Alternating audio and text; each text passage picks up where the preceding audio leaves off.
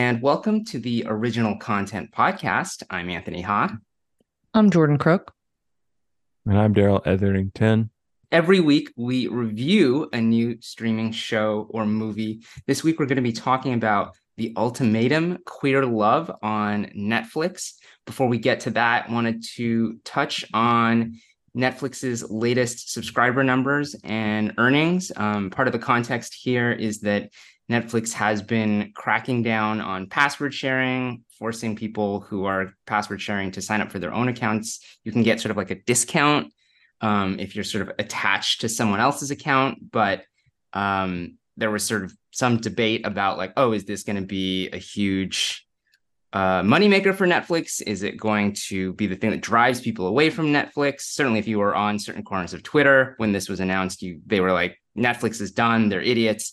Um, and then in their most recent earnings, they announced that they uh, grew by 5.9 million subscribers globally. So it seems like it's working out pretty well for Netflix. Yeah, they did it. They pulled it off. Good for, for them. This quarter. We'll see if it continues. I think it's a one-time win, don't you think? That's what I think. I think it's still rolling out though, because I actually didn't get the message, you know, the, mm. the actual message in Netflix of, hey, make sure the people who are sharing your password know that they're about to get booted off and they need to sign up. Uh, I didn't get that until I think last night when I was watching the ultimatum.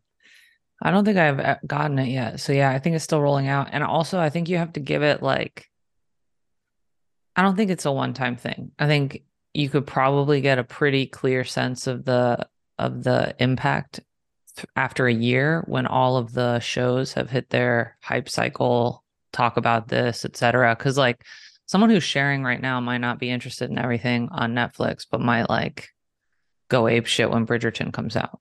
You know, so right, exactly. You kind of got to let it like do its thing, and then if there's a future show that you know, it's like the same thing. Stranger Things probably saw a huge increase, etc. So, and now aren't yeah. they messing with the idea of HBO shows on Netflix? Aren't some of them like yeah, I think licensed that's out? Right. Yeah. Yes they are um it's usually not like the brand new shows. Like succession or house of the dragon i don't think is going to be on netflix anytime soon but uh warner media discovery uh which is sort of i think just basically trying to generate as much cash as possible so they can get closer to profitability is is selling off like some of the older shows. Like not like super old like insecure i think was the oh yeah insecure was the one who ended up yeah. I think like not to oversimplify it, but it just seems like the streaming services that capture the most attention and become the biggest part of the zeitgeist tend to do the best. Like it, at the end of the day, it probably is just content, and the rest mm. of it mm. optimization. But I don't know. I could be wrong about that. I think it's also just that right now, my sense of like the business model of streaming and especially if you're trying to just acquire users quickly um, you know spend billions of dollars to make shows and movies it basically only works if you have a subscriber base on the scale of netflix's and so netflix is also the only stream like major streaming service right now that's profitable. And it I, has I, the opportunity to actually make that business model work is what you're saying. Like it, yeah. you know. It has this like real built-in advantage. Um and you know as you know you look in other entertainment and tech industries that doesn't necessarily last forever but it seems like that it's going to be yeah like a lot of people i think were predicting doom for netflix. I don't i think definitely the landscape has changed. It's not just netflix anymore. I don't think anyone just has a net i mean i'm sure there is but like it's not this idea of it's netflix as the only one or even like the the number one and there's just a vast distance but it is it is still like the leader from a business perspective. Mm-hmm. there's maybe a sense of doom as it relates to the strike though right? Because like i mean i was looking at some article about like people clapping back at commenters that were like millionaires striking to be bigger millionaires and people showing the pictures of their residuals checks for like yeah. roles that you're like whoa.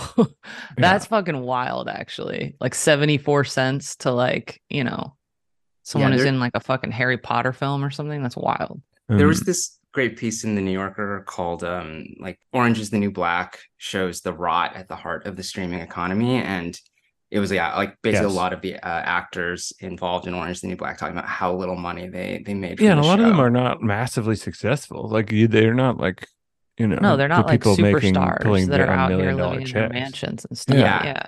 And I think one of the things that is that does seem to be the case, and I mean, I don't know a ton of people who work in TV, but like the the couple of people I do know who work in TV writing, I do. They've, they've talked, I know so many of them. uh, they've talked about that. It's a very clear and stark difference of like, even though Netflix shows by all the data and accounts that we have available are generally like more widely watched, more popular Than Abbott than- Elementary or whatever these like yeah, you know, but like broadcast network but there, it's like an order of magnitude difference of like you basically get no basically you get the one time payment from netflix and then you get like pennies after that. Whereas if you write for a, net, a network tv show like you're going to get money indefinitely because the formulas they use for calculating that are so different.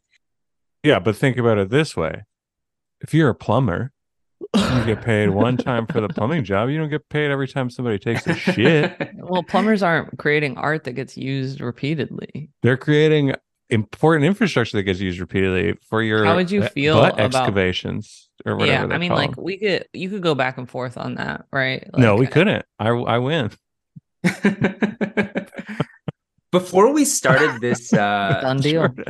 before Jordan even jumped on this on this Zoom, uh, Darrell and I were talking about how Darrell, I, I think, has in some ways the most leftist politics of anyone on this podcast because he's you know Canadian, but they're like shaded so far into fatalism that he's just like, well, like the rich are monsters and they control everything, and that's just how it's going to be forever. So like, why bother fighting it? I mean, part of me feels like that's not wrong. Like when we're talking about Netflix and like the streaming business model, I almost I feel like Netflix, I mean, it's called FAANG for a reason, right? Right. Like I mean, Facebook could get a million more users and it would be like a percent difference. You know? So it's like at a certain point there is like some validity to this idea of like too big to fail and all of Mhm. it. The rest of it is just like these it's this minutia that powers a whole other industry of like Wall Street just being like, look at this minutia. Let's fucking care.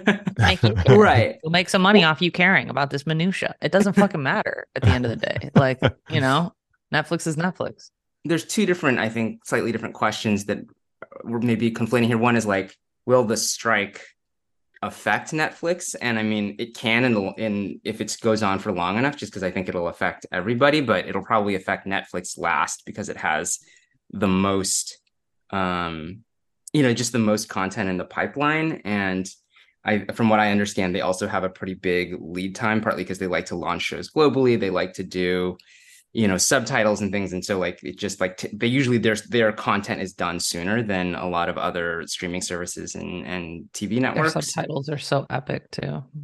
Hmm. that's true we can talk about some of them for the ultimatum um but like uh or, or yeah i think it's you know just sort of a lot of the mechanics of like launching shows globally um so i think like a lot of people have said that netflix will probably be the the last one to to to really get hurt by by this and i right. I think the flip side of the argument is not so much in the strike is not so much that like anyone's necessarily, at least not explicitly trying to weaken Netflix's power so much as say like, hey, Netflix especially and these other companies too, like if you're making this much money, although in a lot of cases they're not yet, but in theory, if they're going to be making so much money in the future, um, just you know, you can increase the slice of the pie that goes to the writers and the actors Right. by some you know what to them is like a rounding error but um to the you know the people involved uh is going to make a difference between whether or not they can support themselves Well, but the executive compensation is the what seems to be the real issue, right? Because whether or not these companies are making money on these streaming services, the executives are getting massive, massive paydays. So, like, you could alter that dynamic and not affect at all the fortunes of the companies. Except, Yeah. maybe you can't convince people to come and be the. Ex- I guess that's the argument. Like, they need this compensation to do this job, which sucks, and it probably does suck. But like, Doesn't suck that bad. things like that bad. Nothing does. Nothing We'll sucks do that it. bad when you're making that much money. any one of the hosts of this podcast would happily i think run Oh, for a fraction. for, for just a measly one million dollars i would do it for like I would do it for less than dollars. that. Yeah, I don't know. I'd probably go for more, but you know, I would do it you get for, more, you get better service. seven seven hundred k range. I feel like that's like See, I'd be 1.5, but it, I would do twice as good of a job as you, Jordan. So yeah. Well, because you're a man. that's how the math works. hmm Normally it's eighty three cents on the dollar, but I guess we're going down to fifty cents on the Oh dollar. God. well, you know, at the executive level, I think Uh, everything is the heightened. executive lever. The, yeah, the gap. I was gonna make a joke that I don't even want recorded anywhere. I don't fucking care. I'm fatalist too now. Well, let's let's Mm. go and move into a different hornet's nest. I have a lot to talk about with ultimatum. Are we moving to ultimatum? Yeah, we're moving to to Okay, ultimatum. I have so The- much to talk The about. review where I feel like anytime like you sort of push us, like Darrell and I will just be like, oh, oh yeah, okay, okay. But like, specify Push you. it's the ultimatum queer love. We should be Queer specific yes. because it is a separate franchise you're from really the ultimatum. I'm like what I would like them to do is make this the sub heading its own franchise, like do a queer love of all of their various reality do love is blind, queer love, and like yeah, Yes. Yep. Yes. too hot to handle, Anyways, queer love. Just to that's just to thing. situate. They'd the be like, "You're too hot to handle because of all the things you say." Yeah. Yeah. Yeah. So this is Sexy a thing. as Darrell is explaining in a very convoluted way, a spin-off of the ultimatum, um, but it's focused on lesbian couples. Um, do either of you want to just explain the Queer concept? couples. Oh, right. Yeah, yes, 'cause excuse me. Some of them are uh, non-binary. Although I, there, I was reading an interview where actually they were talking about the fact that almost I think everyone, all the participants on the show um, are at some point identified as, sh- or at least res- She, her. answered as she, her. But actually, when they did release the cast list, the, a couple of them were identified as non-binary. Yeah, I mean, like I get how this is like. It does start to be there are a lot of things to track in terms of gender and sexual identity, but I think that she, her, and non-binary are not mutually exclusive. Yeah, Right. that's Yeah, true. that's- yeah, yeah. that- there yeah, are non-binary people who identify as she. I think, I think there are some who actually have di- uh, prefer different pronouns, but uh, respond to she, her. Yeah, yeah. I yeah, I don't know. But there's definitely at least one explicitly non-binary person and two probably I don't know, maybe on the cast list you saw it. I'm just going from what I saw on the show, but anyway, queer love is the point. They're super Yes, queer.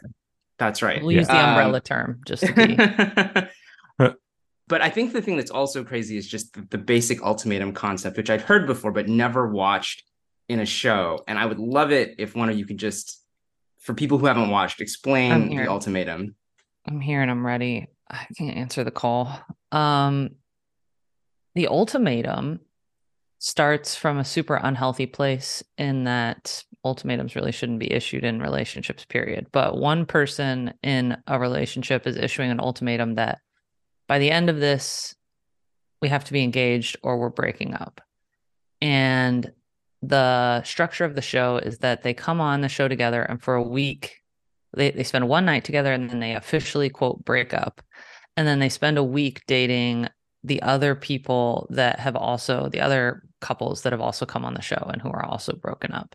And then at the end of one week they make a choice on who they want to uh, have a trial marriage with. In other words they like remix the the chemistry of the the group and then they do a trial marriage with this other random person who has also just recently broken up with their long-term significant other. And then after the three weeks that couple breaks up and you go back with your original partner for another trial marriage for three weeks. And at the end of that you make a decision to either leave alone leave with your first trial marriage or leave with your original partner engaged just i mean you couldn't this is why we should run netflix just imagine the brainstorming of shows about love that we could come up with that are just so torturous and toxic and literally designed to break hearts Mhm. Uh, I was watching this last night and with my wife Julie, and she was like, "I hope Netflix is paying for the therapy for all that that all of the participants are going to need after this because this is insane trauma that they're all inflicting on each other. Yeah, but like they were. Well, I mean, theoretically, they were going to inflict that trauma just like No, off camera, but no, Not not the same. not nearly as aggressive. not the same. That's like true. we've i mean not everybody i guess has been cheated on but those of us who have been cheated on or cheated on someone know that like half of the baggage of that comes with it becoming public knowledge right. and there's a bunch of shame involved with that so like i mean they're basically just setting it up to like cheat on someone in the most public way possible But they, they didn't set um, rules. Jordan, they didn't set rules. I think that what I there's a bunch of differences with this that relates to them being queer or women slash non-binary people, etc.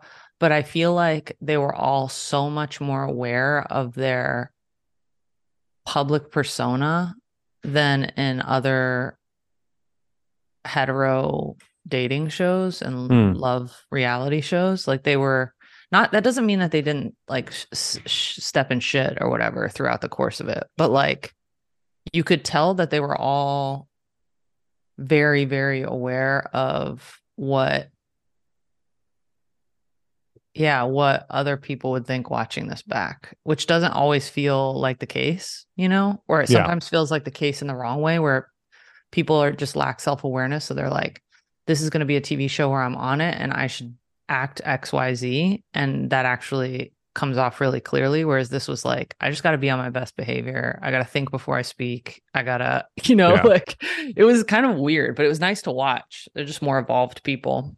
Yeah, I think so. I think they had better sense of uh consequences and impact and then like the the regular ones. And this is like a probably too much of a generalization but i feel like especially a lot of the guys you see on these are like have no idea because they're like i'm a straight white man and like they've never had consequences in their life Yeah, so why would this have consequences yeah yeah yeah, Right. And they, they generally don't have, or not generally, but in many cases don't seem to have the tools to actually talk about their feelings in any way. And Yeah. everyone Right. here knows how to talk about their feelings. Some of them don't come off well, even so. I mean, I think there's also these interesting arguments that I think of like, you know, people who are very, are, you know, articulate at talking about their emotions they sort of know therapy speak and then you get Mhm. into sort of like this escalating thing of like oh like you gaslit me no you gaslit me and and those Yeah, kinds it's of like very meta. instead.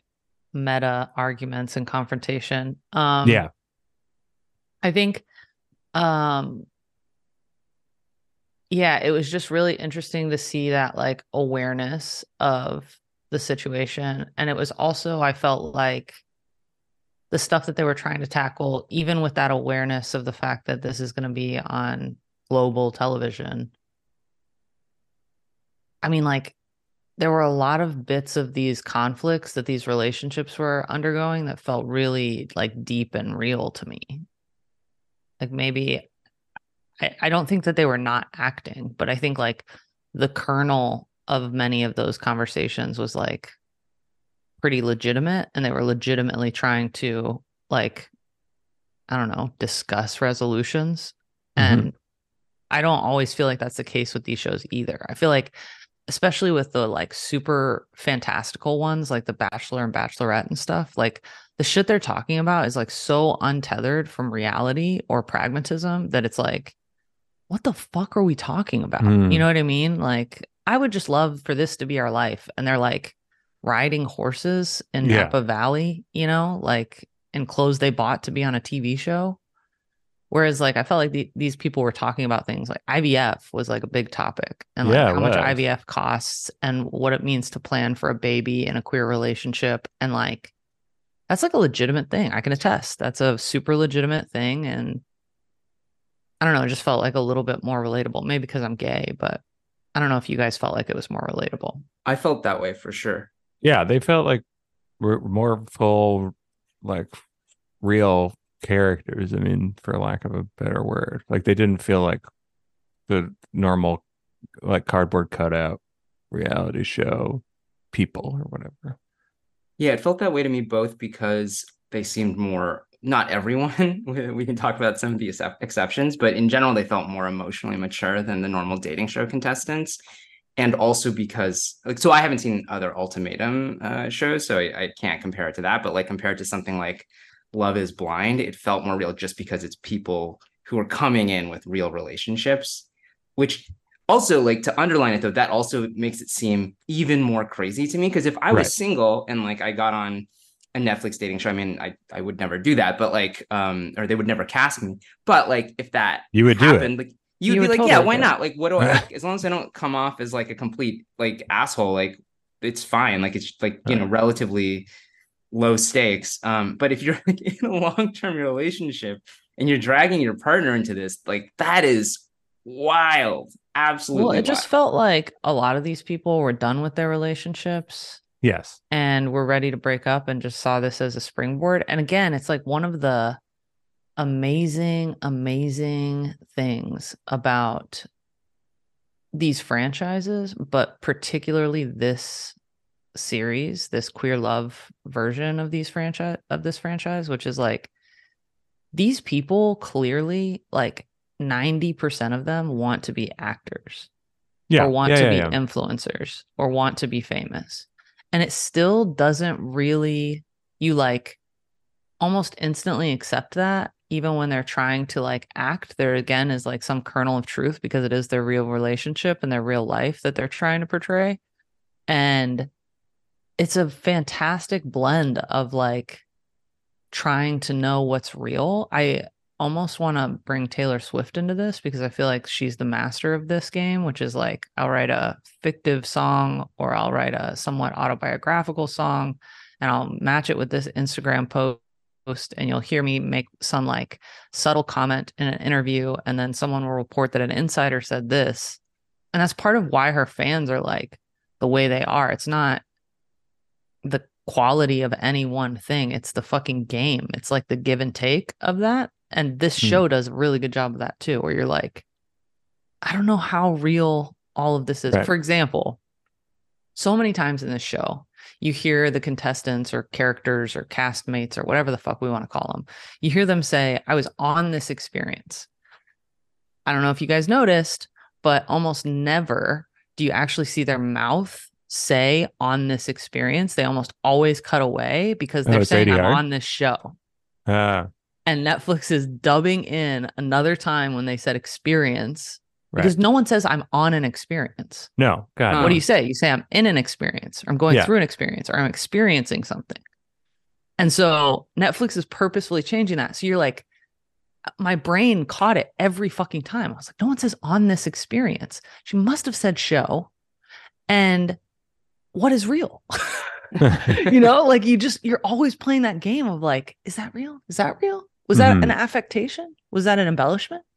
Was that a straight up lie? Are they creating a storyline? Is this a real storyline? Like, I- think that's, that's, part of what makes it fun. It is, and I think they're starting to embrace that, and do, like they know and intentionally play Yes. with that. I was listening to, like, we talk a lot about this trash reality stuff, right? And like we love it, and it's guilty pleasure, or whatever. But I was listening to it was actually Smartless, which I don't really like because I find those guys almost intolerable now at this point. But it's Really? like, well, yeah, you guys are so successful. Shut the fuck up, like get out of here. But the, uh, they were they had on Danny McBride who I do really like, and he was saying all he watches now is reality TV, and he was like, it's it's just good, and like the he was watching the specifically Vanderpump Rules is like something he loves, and he's like, it's just great, and also they're elevating the art, like they are It's real the art like now. science that is Yeah. going into this Mhm. shit.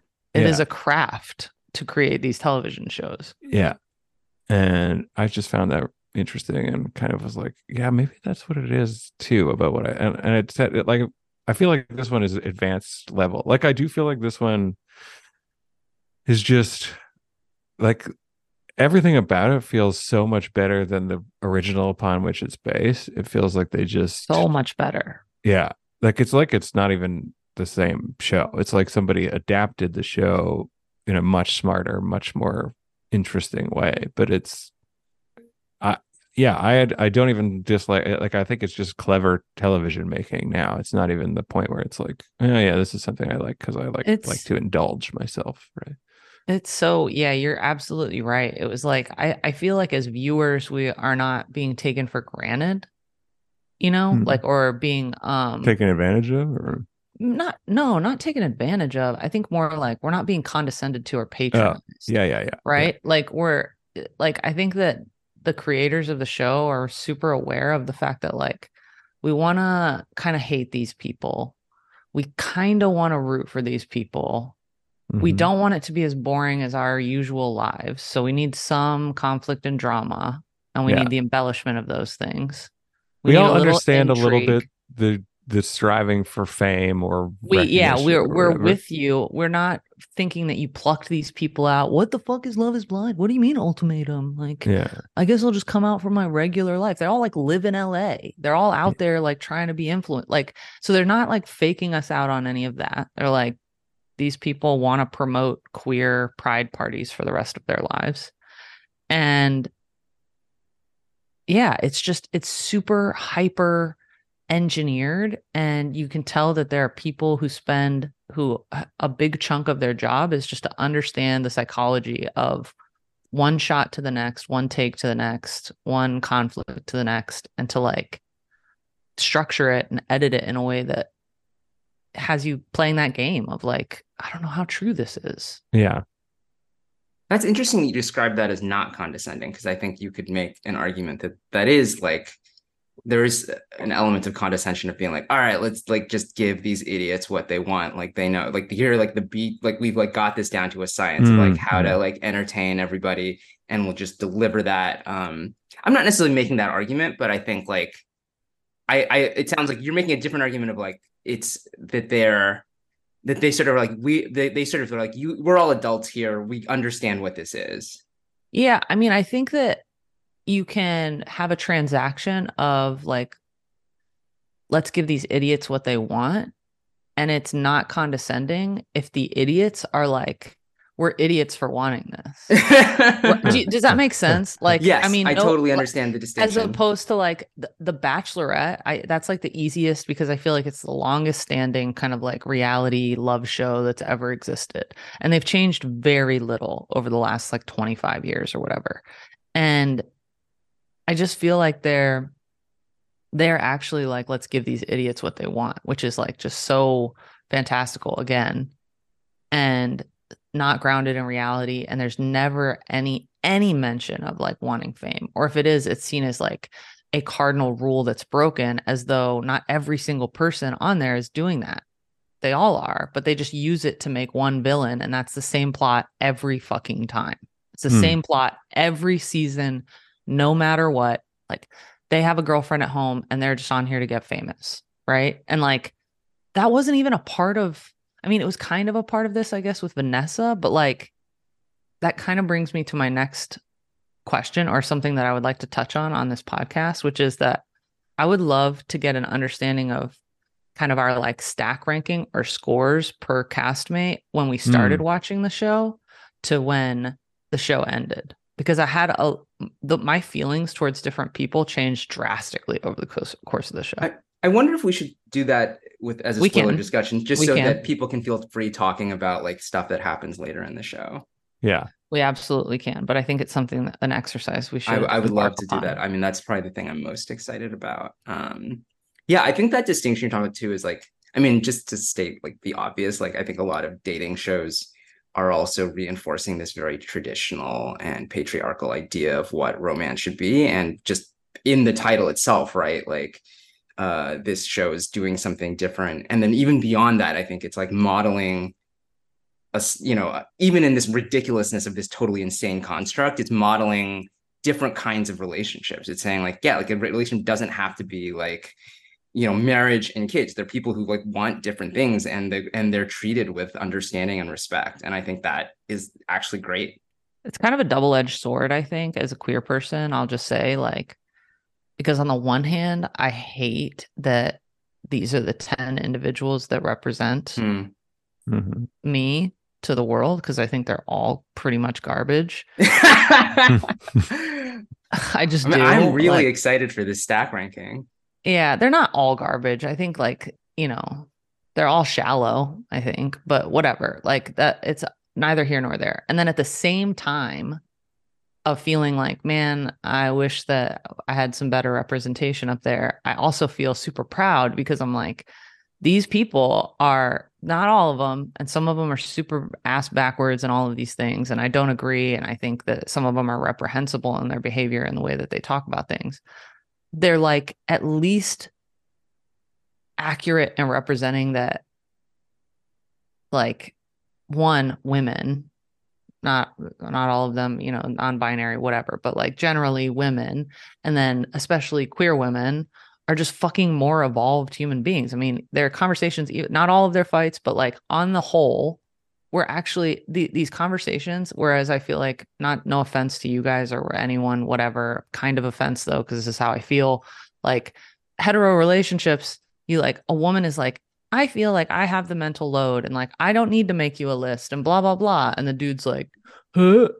And like it's literally the the gap in fucking emotional intelligence especially on tv is just so huge that everything that happens you're just like nothing's actually explicit or like mm. right? Like it's all just like the same trope over and over again where it's like i don't get it. What do you want from me? She's like i just want you to show up as a human being. He's like i am i'm right here. You know it's like the same fucking thing over and over and over again. Yeah yeah. And that that same conversation appears in this but it feels like it gets like six chapters in as opposed yeah. to like just hanging out on the front page of the book of this fucking story over and over and over again mm-hmm. and so like while i was disappointed and like kind of embarrassed to be like uh we're not all like that i was also like we're kind of all like that like you know what i mean it was like a weird feeling that's interesting. I mean, I, am curious what you think about this from like one of the things I think about from like a representation perspective uh, was this article that came out when Crazy Rich Asians came out. And like obviously like you can't make a perfect parallel between these different kinds sure. of representation, but like this um like Asian American reviewer was talking about watching the Crazy Rich Asians and at first and having moments where she would start to cringe because she would be like, oh, like this is like a stereotypical Asian in this way, this is a stereotypical Asian in this way. And then she like reached when she was like, I don't feel stressed about that with this movie because there's so many of us in this that like no one has to carry that burden of like hmm. representation. Mm. And that's like ultimately the the goal is that it's not that like every version of myself or of this specific category that you see on screen is exemplary or is great. It's that there's so many that like no one has to be great yeah it's like the highest order goal right which is like yeah. the first order goal with the where where we are in the world right now is just like can you just show these people as being like normal respectable good yeah. people right whatever that representation might be and then the highest order goal is that you can show these people being exactly who they are which could be good bad smart dumb funny you know whatever. And that like it's irrelevant because all people can be all different kinds of things and it doesn't matter what fucking category you come from. You know yeah. what i mean? And so i think that this does a little bit of what you're talking about with crazy rich asians as well right? Where you're like you know i would never act like tiff or mildred but like i've had conversations that are very close to the ones that mal and yoli had mm-hmm. you know mm-hmm. and like so it's like i don't know it's weird it's super weird and i also would never like endorse mal or yoli so it's like yeah. Yeah, there it's like the uh like you know, if you watch The Hangover or whatever or like old school, it's like just some of those dudes are extremely stereotypical, but like and that's always been the case, right? But then you're like, but they're two among many or whatever, so it's fine. Whereas what has typically happened in the past in film and television and everything was like there's one gay person and they're you know just exactly Super stereotypical gay. straight yeah, down right. the middle gay and then that's all gay people they're all like that because that's the only one you have on there it's the only representation right so and I, I think, think, there's a phenomenon, not to like double click too hard on this or anything. And yeah. maybe this isn't true or not, but I've always kind of like had it as a theory because it was true for me, which is that like maybe not now, but 20 years ago when when gay people were coming out, they were going so far into the extremes. And it wasn't just media representation that caused this. I think there was like societally, it was harder to feel like you were going to be accepted. And so you really wanted to like, if you were going to do it, you might as well go all the way to make sure that your clan and community were like, right. oh, you're a gay. like come here, I'll be your friend, right? Yeah. And to kind of like find some acceptance. And uh yeah, I don't think that the media representation helped that because I think people saw gay people saw that one like super flamboyant gay guy who was the sidekick on a show and were like okay, well, I guess that if I like dudes, I got to be that, you know? Mhm. And um, it just like contributed to that. I think that that's changing a lot now. I think we've come a long way, even though the laws wouldn't say so. We've come a long way. Well, let's uh let's move into spoilers and talk more about the individual contestants. So if you've not watched the entire first season of The Ultimatum Queer Love, uh, you should stop listening now, or you can keep listening and we're just gonna spoil some things for you, and I think that's probably fine. Mhm. Okay, so then maybe we just start with my exercise at at the starting point, and then we can talk a little bit about the season, and then we could finish with the exercise of like where we ended up with people. Does that sound like a good framework for this? Sure. Yeah.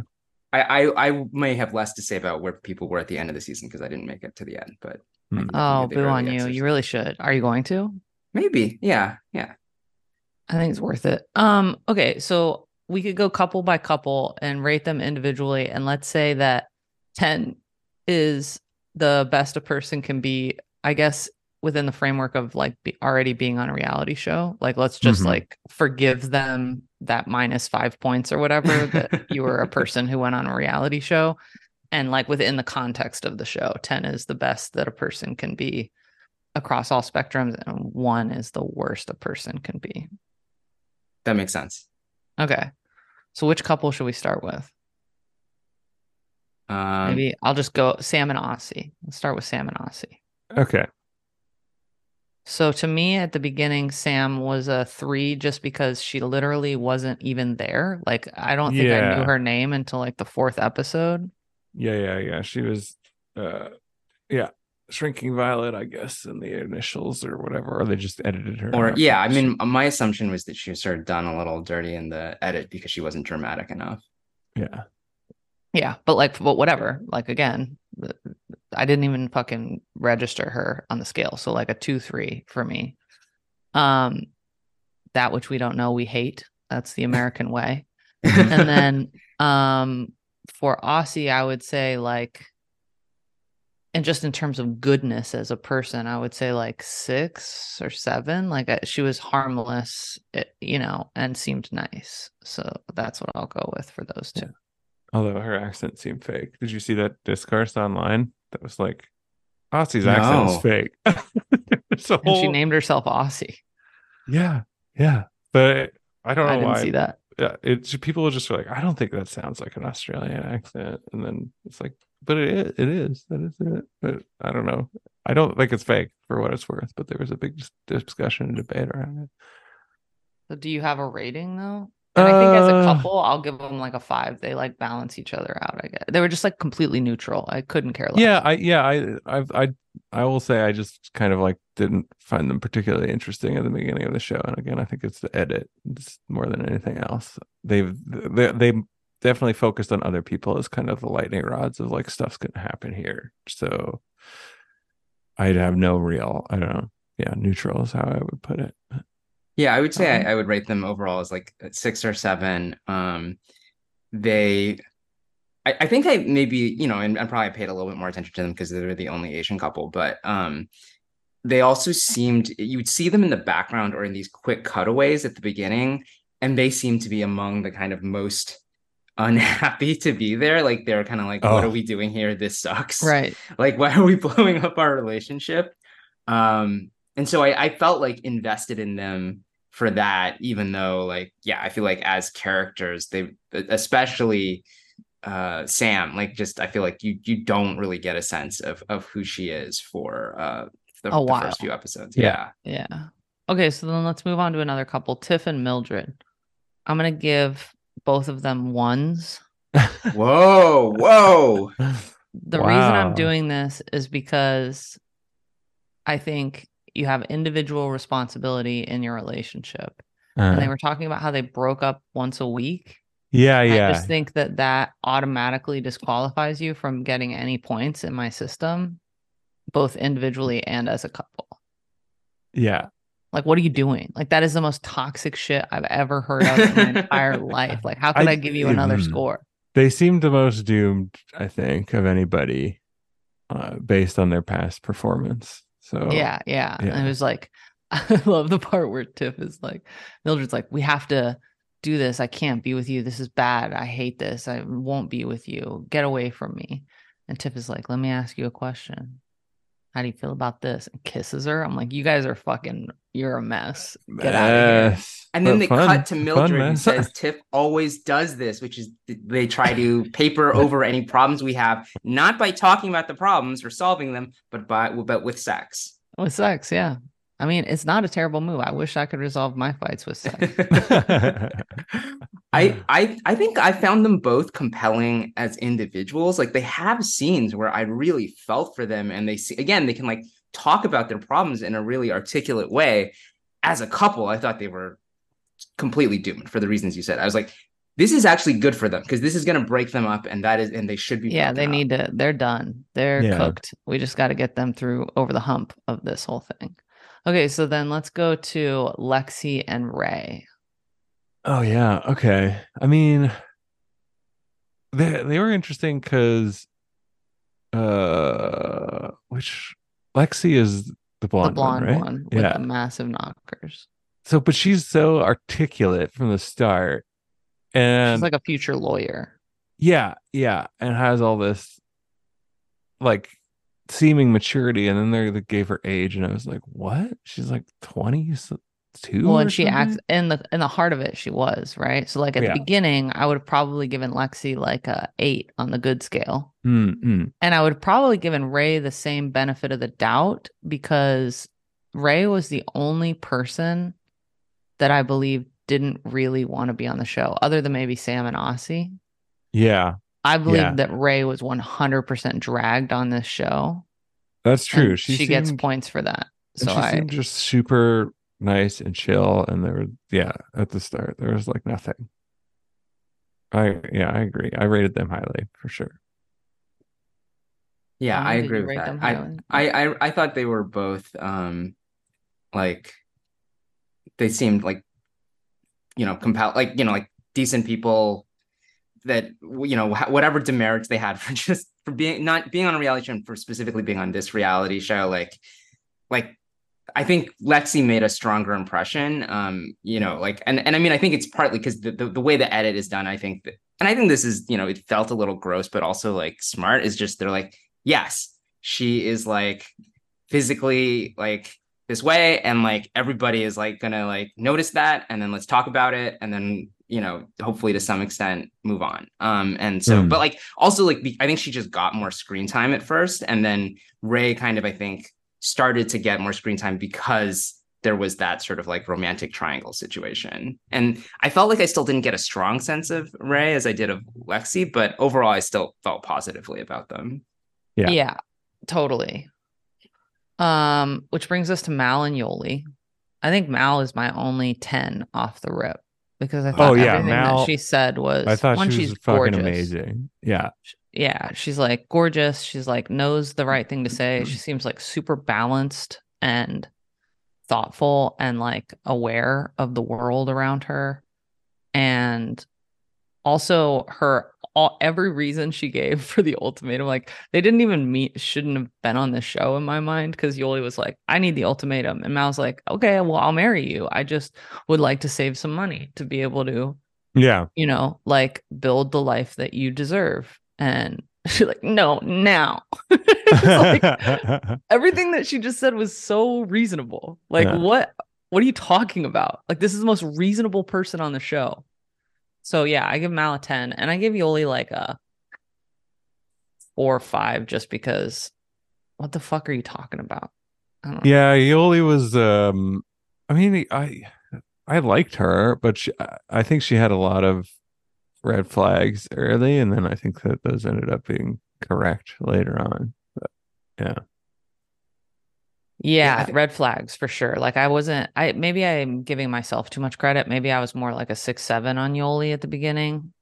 Maybe just minus points for like having a problem with Mal. Cause like how could you have a problem with Mal? Um yeah. But red flags. Yeah. I I think I I definitely was not I was definitely that like that was one of the relationships where I was like, I don't know that they're gonna make it through this. This seems like a little like they're not on the same page and want different things. And I thought that most of the stuff that Mal in particular was saying was like very reasonable of like, um, this is kind of what I need in this relationship. Like this is what I need to feel good in order to say yes. Um, and I was like, that was definitely when I was like, you guys should not be on this show. You should just go see a couples therapist and figure Yeah, this yeah. shit out.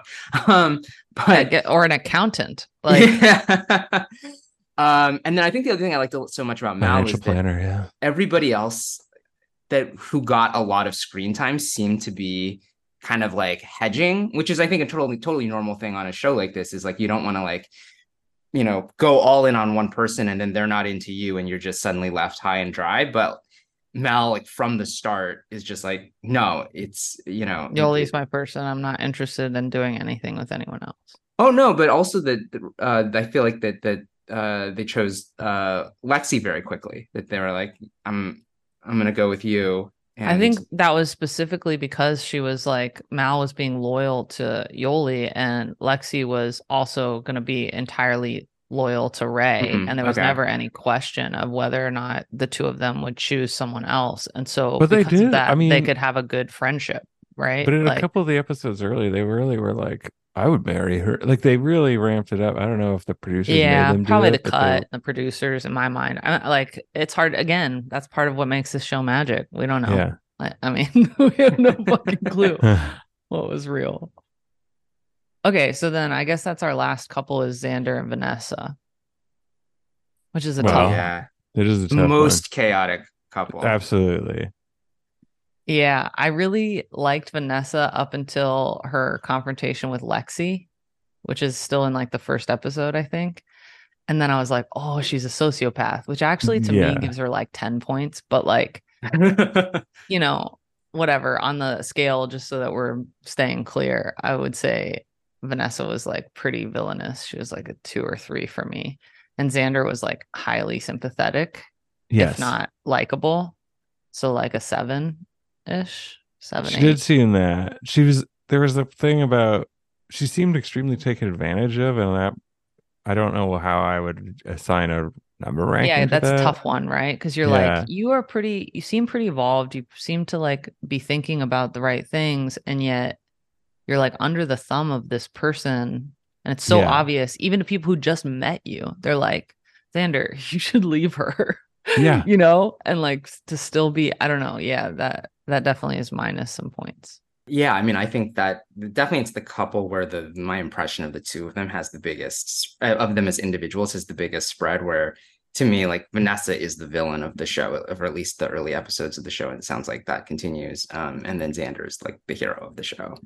Um, like I, I, I like felt like, I mean, Vanessa, yeah, it, it felt that was one where I wondered about both the edit and um how conscious she was of it of she's like if vanessa's like i'm going to go in and i want to make a strong impression and the way i'm going to do that is being the villain of the show um because that's definitely how it feels like after a certain point. I mean not immediately. At first she's just kind of the most talkative one the Yeah. kind of most openly She's definitely the jokey, most- ad- advanced in her career as an actor it feels like. I mean i don't Right. know that for sure. Like i don't have her fucking imdb up or whatever but she's the best actor Yeah. yes in my mind Yes. and i i was like you're compelling like i would watch you on screen play a role like yeah But I did feel I saw like I she, she was sympathetic also in that like when you met her dad and you were like, oh, i get it oh, you're s- I understand why you're so fucked up and this sucks. And I mean, it's Yeah. no fault of your own, but I mean, well, yes, everybody has personal. there's a bunch of responsibility, but- things there's a bunch of things but i did love her dad and my feelings on her dad changed over time too because he wasn't just his kind of like anti-marriage you have to be a hundred percent there's it's all black and white speech at the beginning i was like oh that explains so much about why vanessa's so fucked up but Mm, then later on he was like you're just jealous right. and like he was calling her out for what felt like a lot of truth and so i was like okay maybe that's just it's kind of fucked up for her but it's also like he's just speaking the truth to her he's telling her the shit that she doesn't have the I, yeah, I think objectivity to see I don't think he's not right. I just think it's a weird way to be a parent, I guess. I don't know. Maybe, but I mean, she's a weird fucking girl. So Yeah, but I think that's because he's been a weird parent for like a long Hmm. time. I don't know. You can't blame your parents for your You weird. can. That's all. That's all causes every all Okay. problems. Yeah, yeah. Sorry, mom. Um, And I thought the thing that made me particularly sympathetic to to Xander was in the the episode where they actually make their initial choices and everyone kind of attacks Vanessa. I think in a lot of ways deservedly and and not ju- and not she's just for saying drama. fuck off. Yeah, across the and- table. that was so awesome. and and like Lexi, you know, like gives this whole speech, which I think, at least if you interpret it charitably, and I do, like it's it was like really not about like telling Vanessa to fuck off. It was really about warning Ray, and um, hmm but like in that moment, kind of Xander steps in and says, "Hey, like I know you're uh." You guys are defending me, and and on some level, thank you. I really appreciate it, but also like don't don't do this on my behalf. Like i don't want you to be attacking vanessa on my behalf. Right. um although And I then xander know says like i'm the only one who knows her which i i'm like oh red flag. This is that part i'm like this, this Yeah. seems like bad. But the rest of it it really felt like it was somebody who was like trying to accept this sort of like in a way like kindness that other people are trying to show her but also like having their own boundaries of saying like hey like don't like like the thing i want is not for you to all like gang up on my ex right now Yeah. Right. I mean, obviously Xander had some I mean, Xander issued the ultimatum. If we believe that those things are true, then right Xander had some agency. Like it was Yes. it's actually unfair to Xander to pretend like they didn't yeah, have some agency or autonomy in that relationship because they did. and when they have the whole argument about is vanessa there for the right reasons you could say well xander is the one the reason they're there because xander issued the ultimatum and vanessa is the one who's sort of along for the ride And none of you are. So right, right. what is the right reason to be on this show Yeah, like Yeah. I mean, yeah, there there's no such thing as a right reason. So maybe let's just hop off that bandwagon.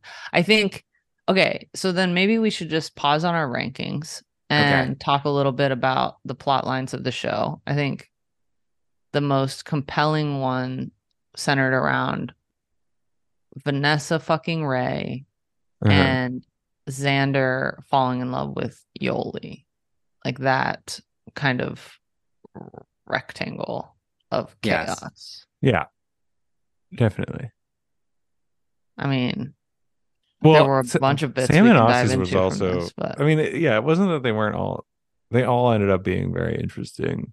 for sure. The the dynamics between them all. But I was up being very always, I think, no matter what, maybe this is like, I I just Sam. So Sam and Aussie, that was interesting to unpack because I do think that Sam found a lot of agency and autonomy and a voice in her relationships. That was interesting, and Aussie was so much more broken and lethal and violent Yeah. than I think anybody expected after the first episode. So that again, like I think part of what makes the show interesting is like the the whole reason for the ranking exercise is like I mean, you just you're like, whoa, curveball. so yeah tell, tell me a little bit more about what happens with with aussie Aussie just so Aussie clearly when she's in the relationship with Mildred, you kind of it all kind of stays all of Aussie's issues stay pretty stealth because Mildred is so you know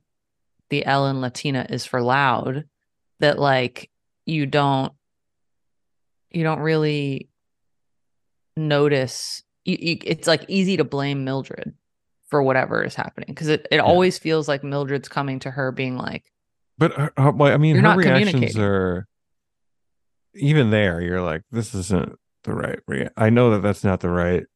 Like Mildred is not being. Uh, Mildred is being unreasonable, but then Aussie's response is also is also like, "Oh, unreasonable. so it's not like yeah, it's not like you don't notice at all. But I think Yeah. it's like easy when you're trying to again like you're we're we're all just trying to decipher what the reality is actually w- with like what looks like it was an hour long conversation cut down to 2 minutes. And we're all trying to figure out like what was actually going on there. And it it's easy to kind of just like default to Mildred because it feels like Mildred's nagging. I want to give credit to Mildred because I think that nine times out of 10 in those confrontations with Aussie, she really tried her best to come at it calmly. She was Mhm. like, This is what I'm thinking. Here's what I'm feeling. Right. Like, can we talk about this? I need you to communicate. And then Aussie, like, for some reason, is just like, I don't want to, I didn't do anything. I don't want to do this. I'm out. Like, I don't want to talk about this. And by then, Mildred's shouting. And so it's easy to be like, Mildred, just stop like nagging, you know, like, wasn't that bad. Hmm. Um, but then when she's back with Sam, you realize like this is the most fucking toxic thing ever. Like, Aussie- yeah, like Yeah. Aussie just like does not. There are people that just really struggle with any sort of criticism at all of like, hey, when you did this, it hurt my feelings, no matter how it's delivered. And Sam is obviously like consistently delivering it the best possible way over and over and over again. And Aussie like freaks out every single time. It's like, I didn't do anything. I'm out. Slams door. And at some point has like a total fucking breakdown outside of a restaurant. It would actually like, what did you think of that, Darrell? Because that to me was like, I, I was watching with Danny. I was like, what are we fucking watching?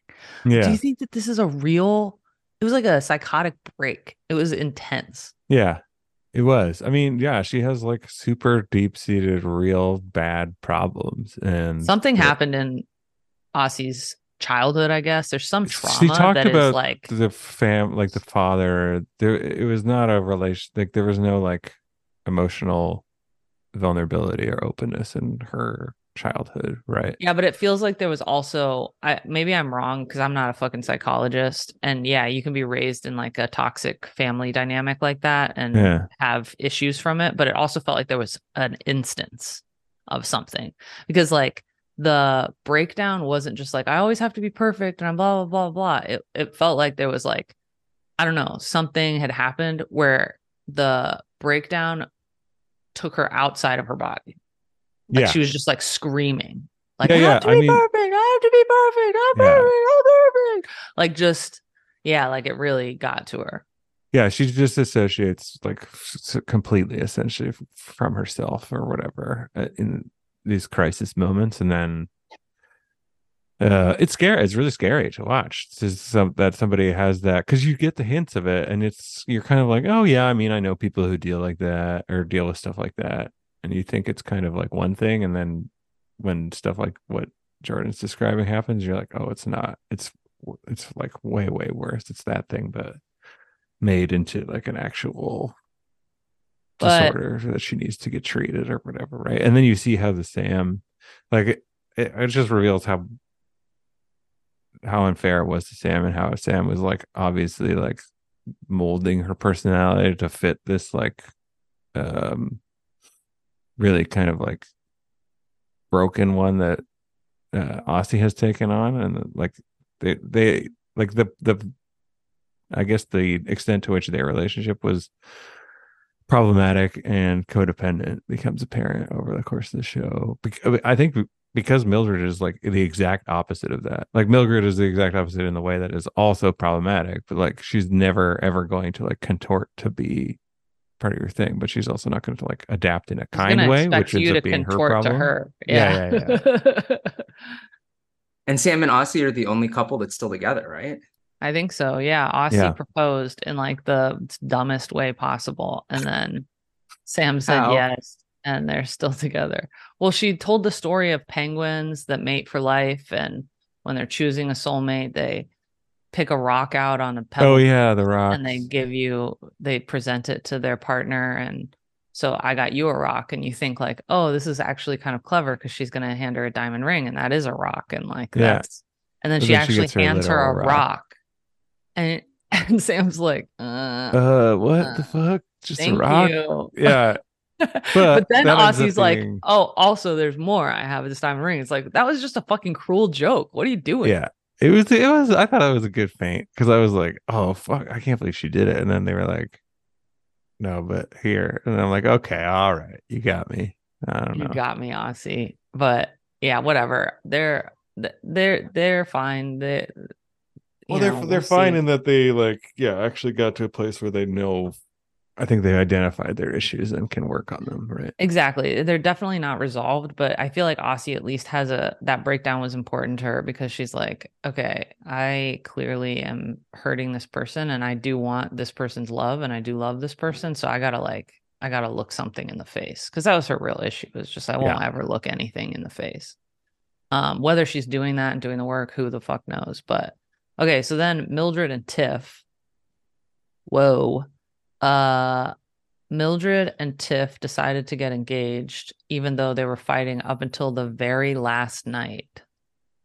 Like fighting, fighting Uh-huh. about. I thought Tiff's whole thing. Well, one thing that I noticed that I thought was really weird was there was so many conversations where the original partners were ch- chatting, and they're like, "I never knew that. What are you talking about?" You know, and they were like, at one point, Tiff and Mildred are talking about like Mildred's like, "I have a son. He's gonna have to live with us," and Tiff is like, "Yeah, like we'll have to figure that out. What would that look like? Let's talk about that." Blah blah blah.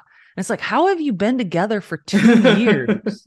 Yeah. Yeah. And this is, I mean, I realize the producers are probably like, could you talk about that for a second? But they make it sound like it's not an ongoing conversation at all. And like the same thing happened with Tiff and Mildred talking about her ex wife. And Mildred's Mhm. like, I didn't really love my ex wife. I mean, I loved Yeah. her, but I wasn't in love with her. And she's like, What do you mean you weren't in How love How could you with her?" marry somebody you weren't in love with? It's like, how have you not had this fucking con? Like, isn't that like a, for lesbians, that's like a week one conversation of like, talk to me about all your exes. Let's go through your baggage, blah, blah, blah. Let's break it all down. Like, how has that not been a thing?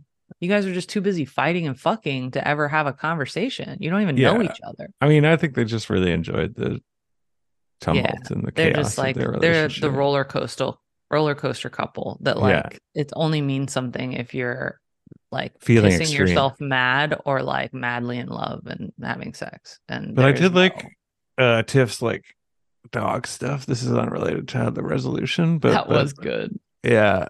Of like, why you can't you just say like, you- "Ah, I love my dog, put the dog on the bed, and it was like a Yeah. very serious fight between her and Sam early on. And I loved in the reunion when they showed Sam being like, she's cooked for Shiloh for the last two weeks, but she's never made me a single bit of food. And you see Shiloh with a plate of like roasted chicken and sweet potatoes. Yeah, Like, yeah. She's making her full meals.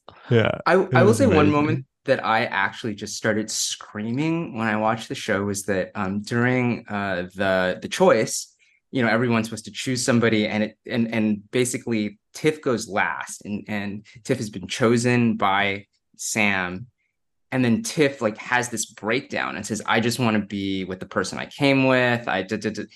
And then you, and then I'm like, oh, okay. So actually, Tiff and Sam are the two people who are not going to go into the next stage. They're going to, who knows, maybe they're just going to chill for three weeks.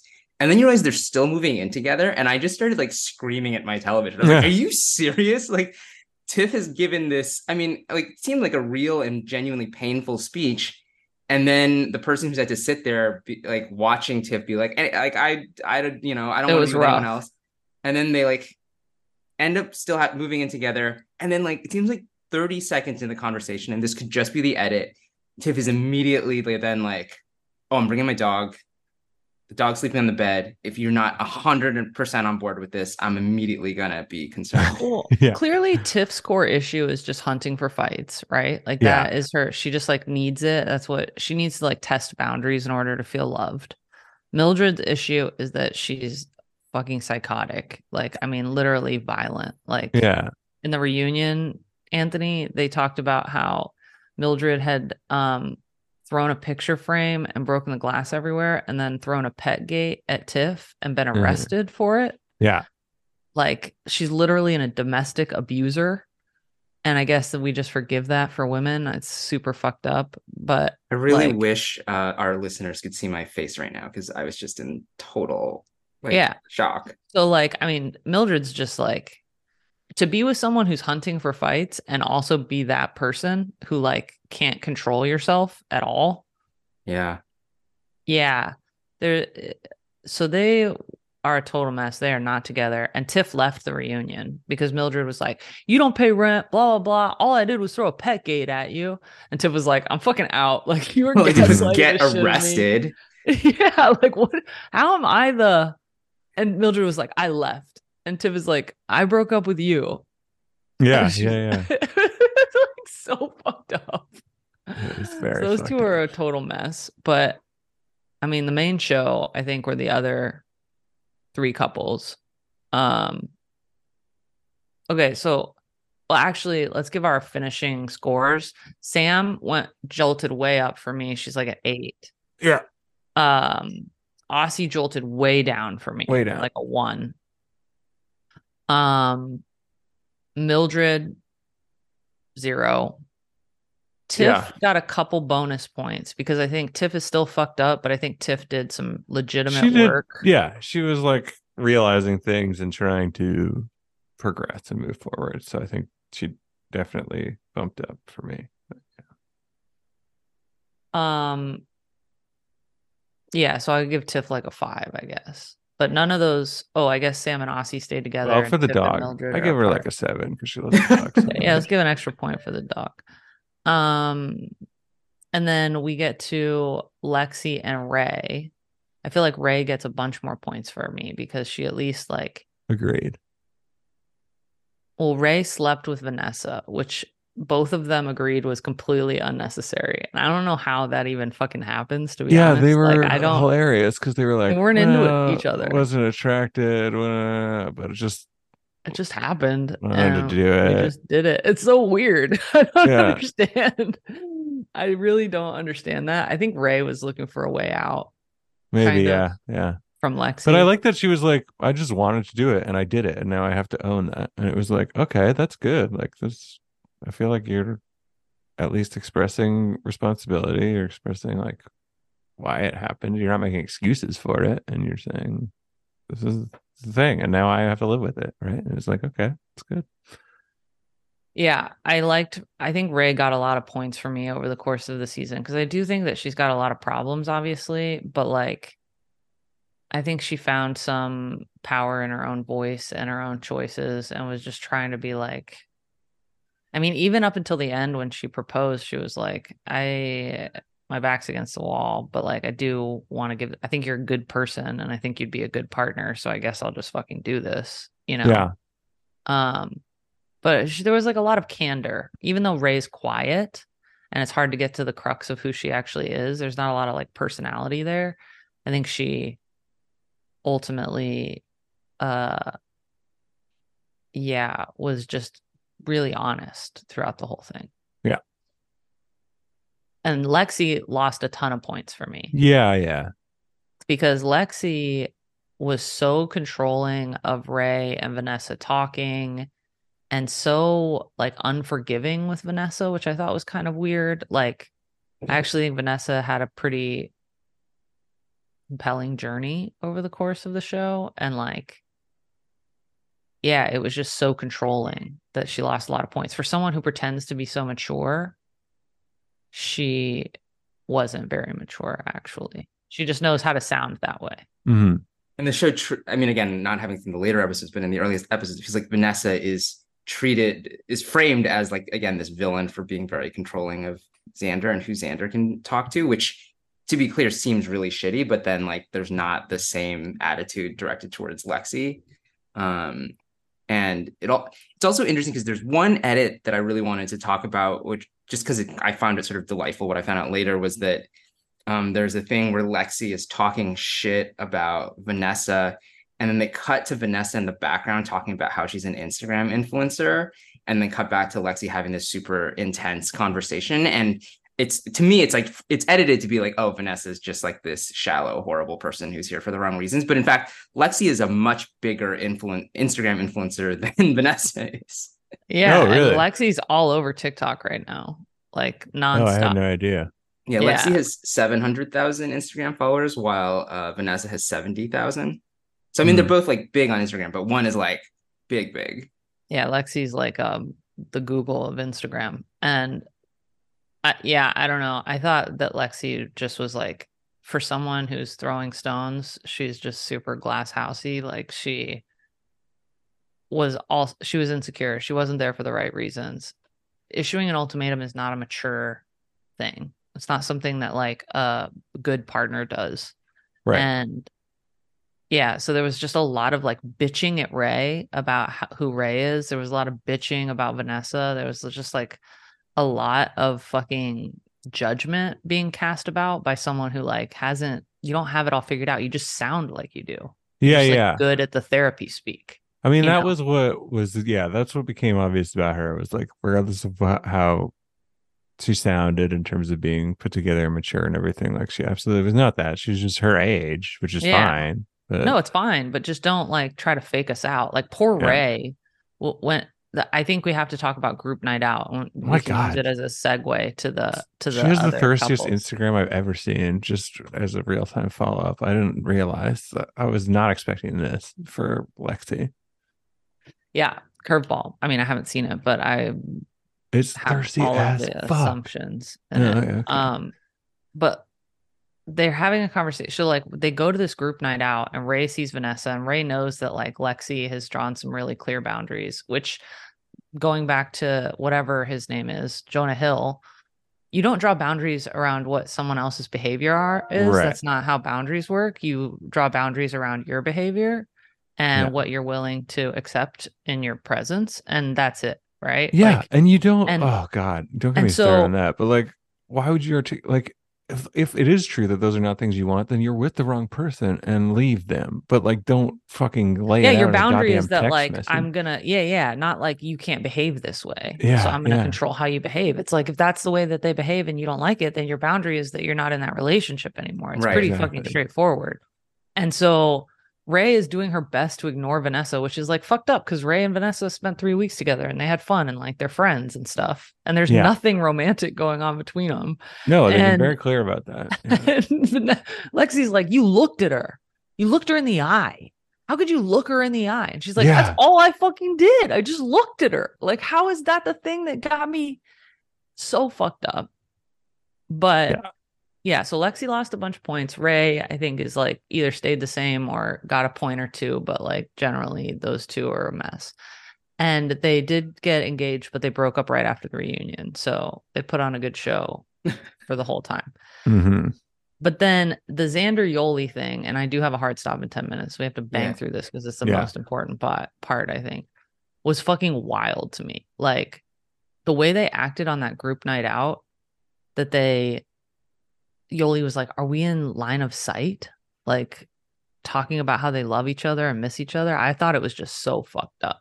Like Yoly lost all the points for me. Yoly is the biggest fucking villain in this entire show. in my mind. Yeah, I I mean, yes, I would choose Mildred and Tiff and all them over Yoly. Oh, So I, think Yoly's Mildred. fucking calculated. But Yoly, yeah, Yoly really uh flipped like to a point where and she kept saying stuff like cuz she kept getting caught in lies and then being like I didn't Oh, oh, oh, that. know." Yeah, yeah. Okay, yeah. oh that. yeah, I can see how Oh, you yeah, would. yeah. I And can see how like, you would think that that was that. No, no, you fucking explicitly you lied. did. Yeah, yeah, yeah.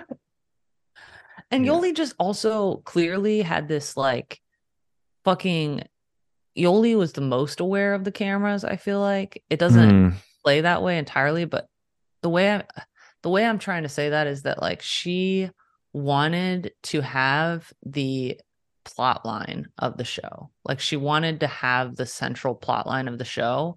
And the best way to do that was to keep both of them on a string and be I can't decide and to fucking lie and push those relationships as far as she could at the same time con- concurrently and do it fully knowing she was doing it Right. fully knowing she was disrespecting both of them she was disrespecting herself she was disrespecting vanessa like just complete she's evolved enough to have a complete awareness of all of those things and just chose to do that anyway and i give her a zero But what did you think about this? one- I, I thought the one of the more interesting things about their relationship, um, well, about Yoly in general, but her relationship with both Mal and Xander was that she was talking about the financials, and they made it pretty clear that like that was the that may be they insinuated that may be the main reason she liked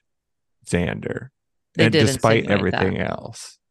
But like you were talking about how it is a practical concern, and like obviously it is because the costs of that are very significant. And if you have in your life a priority of having children, and this is the rest of your situation, like you're a lesbian and you want to have it through this method or whatever, like that's a very real consideration, right? But like did you give her? Did you dock her points for that? Because they made it seem like the show clearly wanted you to take away the possibility that she was extremely calculating and like, well, this one has a bigger bank account and that'll get me to a kid quicker. Yeah, I didn't really dock her.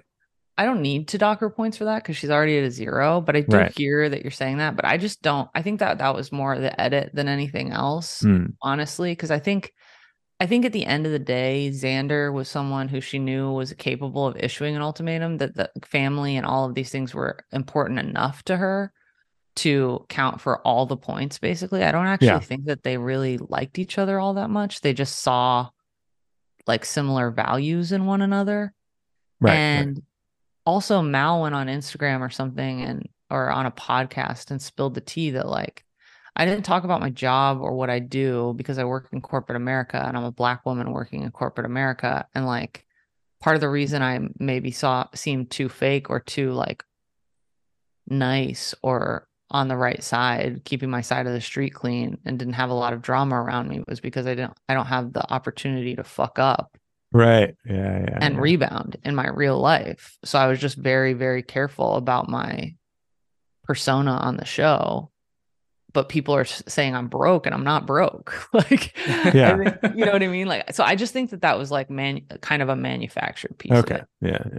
To be honest, I think what was not manufactured was that Yoly was just like super calculated in yeah. creating a situation where she had a lot of power and yeah so like that wasn't a factor it. for her deciding but it was like a necessary it had to be necessary in her overall calculus of like well she has this so that adds to the like on the as i'm adding them up and doing my calculation of which one is the more optimal for me than this works or whatever right? But, yeah, yeah, yeah and i honestly think that her calcul like yeah her decision was both of them from the beginning kind right, of. Right, right. You know right, what right. I mean? Like I think she went into the show being like, I'm gonna fall in love with whoever. I'm gonna choose someone who issued an ultimatum. I'm gonna make it really clear, blah blah blah. I'm just gonna like yeah, I mean, and it did seem. Xander did seem again manipulated, right? Super manipulated because I think Xander really did fall for Yoly. I think she like yes. caught feelings hard. And I think one of the saddest things about Xander, but also one of the things that make her most sympathetic is that she's susceptible to that kind of manipulation from anybody, right? But uh, it, obviously, it just feels like the way that they talk they don't talk too much about it but the way they talk about like how she grew up and came out it just makes it seem like that adds to her vulnerability. Like she has a leftover wound from that or whatever that makes mm-hmm. her that exposes her to this kind of manipulation right? So. Totally. And i felt bad because even though i think that vanessa's change of heart was mostly framed around jealousy and like losing what she she felt like she had was kind of invincible in her relationship. Not only with xander but she talks about being invincible in her past relationships. Like they would have loved me forever right? Mm-hmm, that's how mm-hmm. she like thinks of herself. And i think that confident that kind of confidence is good but not when it's like left unchecked. And right. i think there's nothing wrong like i'm not i don't 100% believe it but i also don't 100% discredit her change of heart. Because i think there's a reason that there's an idiom that says you don't know what you've got till it's gone because that is how fucking life works right? Yeah. like the grass is greener etc like these things exist because they change the way that we think about things and evaluate things. They're real phenomena in the, our psychology as humans. And so i don't think that that was an unreal thing. Do i think that they belong together? I don't know. Do i think they had real love between each other? Probably. But like I actually give Vanessa a ton more points. I thought she was like a total sociopath, and I don't think that she's not. I think she's still like puppeteering a lot of uh-huh. what goes on, but I think that there's an element of like her real feelings that are on display there and I think that she's like kind of doing her best. I don't think she's really trying to hurt anybody, you know? And yeah. Um so I give Vanessa a bunch more points and Xander like I don't know, probably loses points just for like falling into the web of all that. Yeah. All right. Any final thoughts on any of the couples or participants or just overall about Ultimatum Queer Love? Probably, but We don't have time. I mean, I could go on for another hour and a half on this show. I thought it was, I think it is the best dating reality show that exists. Yeah, I agree.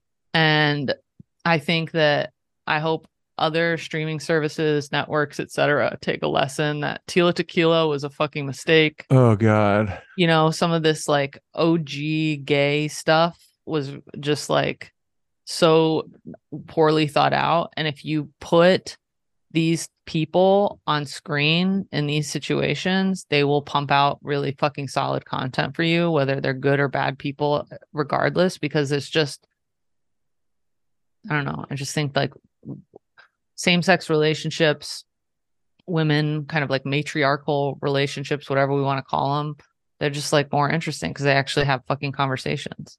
So, yeah. yeah, I think this is probably the most interesting and compelling uh, dating show I've seen, which I have seen way, way less than you guys. But and it's I think it's because it's simultaneously the realist. Like it just like it seems like there's like real relationship issues going into this show. And for that very reason, it's also the craziest because there's like actual stuff at stake. Even though in a way you could argue that everybody who broke up had a happy the real happy ending, which is that they got free of like this crazy situation they were in. Mm-hmm. And at the same time, it's still all of the pieces of a reality show which you like, which is this like over the top, fucking dramatic, crazy bullshit. And you're like cringing every corner, but then you're also like, I genuinely feel for this conversation. I could see myself having this conversation. Yeah. And that is a weird phenomenon that like you don't get both in reality shows very often. Yeah. Well, if you have seen the first season of The Ultimatum Queer Love and you have thoughts, you can shoot us an email, originalcontentpod at gmail.com. That's originalcontentpod at gmail.com. We're also on Twitter at original content, and we always appreciate it when you subscribe and leave us a positive review on Apple Podcasts or the podcast app of your choosing. Thank you so much for listening. Darrell and Jordan, I'll talk to you next week. Bye bye. Bye bye.